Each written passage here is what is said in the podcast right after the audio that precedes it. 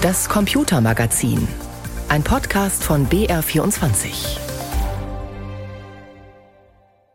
Alexa, was war ein guter Weinjahrgang? Übersetzt von brainwritings.com. 2001, 2002, 2005, 2007 und 2009 gelten als die besten Jahrgänge und produzieren atemberaubende, komplexe Rotweine.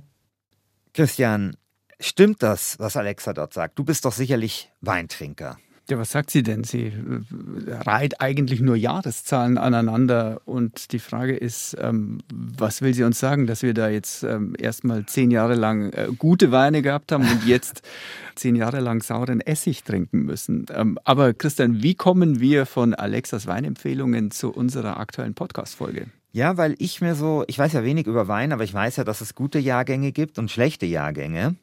Und was ich interessant finde bei Computerspielen, da kenne ich mich wiederum aus, hm. da gibt es das nämlich auch. Okay. Da gibt es ganz hervorragende Jahrgänge. Also zum Beispiel der Jahrgang 1998 war absolut deliziös. Warum? Ja, da sind so Spiele erschienen wie, ich, glaube, Half-Life, äh, Zelda, ich glaube auch ein Baldur's Gate oder ein Fallout. Also einfach so eine Reihe von absurd guten Spielen, die dir nichts sagen, aber die mein ganzes Leben verändert haben. Hm.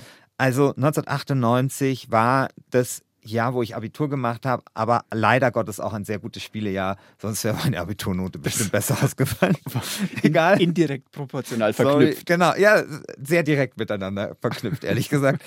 2006 war ein sehr gutes Spielejahr. Oder, und das ist jetzt interessant, 2023. Hm. Also wir erleben gerade tatsächlich eines der besten Computerspieljahre aller Zeiten.